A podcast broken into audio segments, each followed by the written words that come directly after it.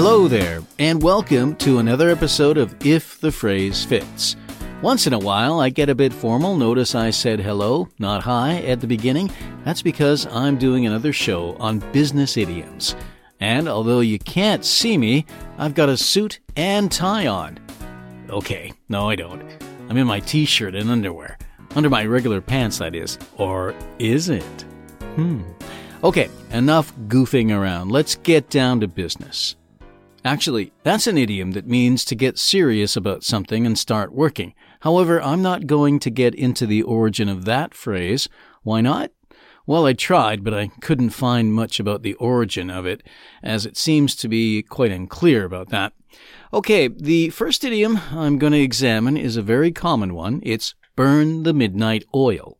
If you burn the midnight oil, you work hard late into the night to get something done. If you have a tight deadline and time is running out, you might have to burn the midnight oil. That is, stay up late to get something finished. Or a student might burn the midnight oil to finish up an essay or study for an important exam. So, how did this expression originate? Well, for starters, it's very old. It dates back to the time before electricity, when people used candles or oil lamps to light their homes at night. According to phrases.org.uk, the first person who is known to have referred to the midnight oil in print was Francis Quarles in 1635. If you burned the oil for the entire night, you could say that you pulled an all nighter. Hmm.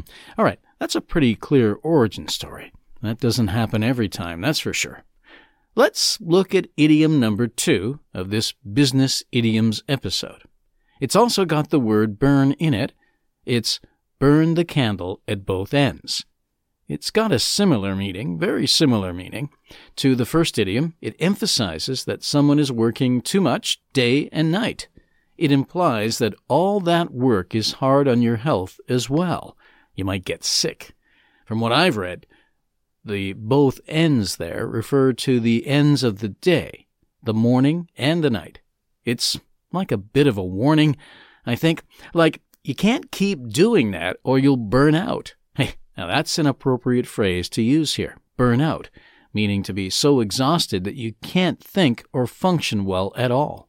Okay, so how did burn the candle at both ends come about? Sites like phrases.org.uk and idiomic.com, I think I said that right, say that it was first coined in the 18th century and it originally had a different meaning than it does now. Apparently, the phrase first meant to be wasteful. Those sites note that back in the 1700s, candles were not only necessary items, but also expensive. If you lit a candle at both ends, the candle would burn twice as quickly for little or no benefit. It would be weird, right? I mean, wouldn't you have to hold the candle in your hands while both ends burned? Wouldn't the wax drip everywhere? Wouldn't you burn your hands? Ow! Hmm, maybe I'm overthinking that. Anyway, the meaning of burn the candle at both ends later changed to mean to work very hard day and night. By the way, phrases.org.uk, along with Wikipedia, mentions that burn the candle at both ends is a direct translation of an earlier French phrase. Here, I get to try my bad French. If you really are French, you might want to plug your ears while I do this. Brûler les chandelles par les deux bouts. In other words, burn the candle at both ends. Sorry about that, France. Now, here's the third expression of this episode, and it doesn't have the word burn in it.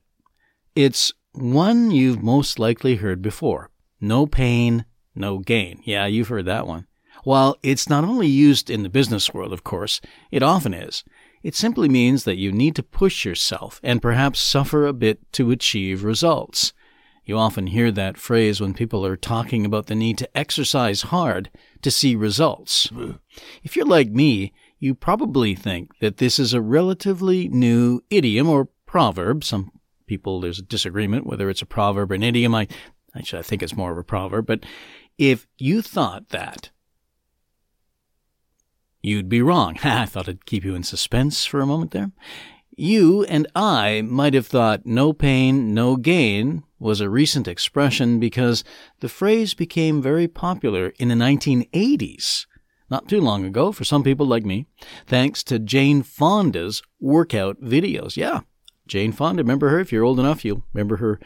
I didn't watch them, but that's why I've got a gut. But anyway, I, I know of them. Yeah. There are a lot of theories about the origins and early uses of no pain, no gain. I'll go through a few of them for you. Dictionary.com claims that the phrase began sometime in the 1500s.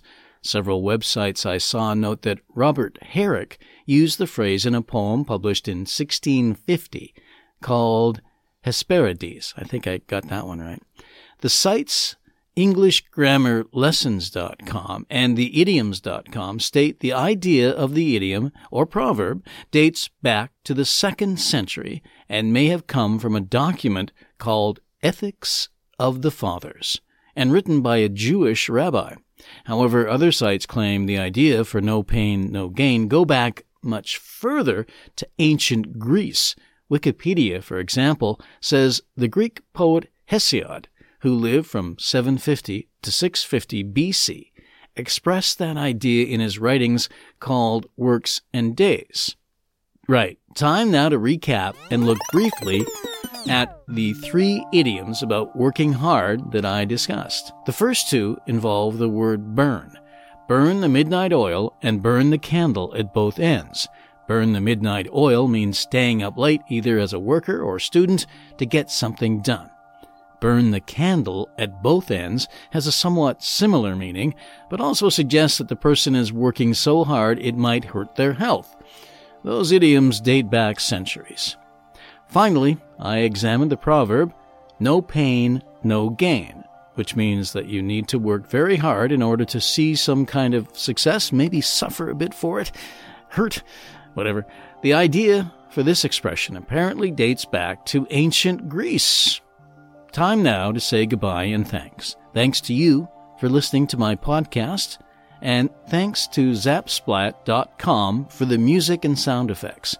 If you'd like to make a suggestion to me, please email me at ifthephrasefits at gmail.com. Bye for now.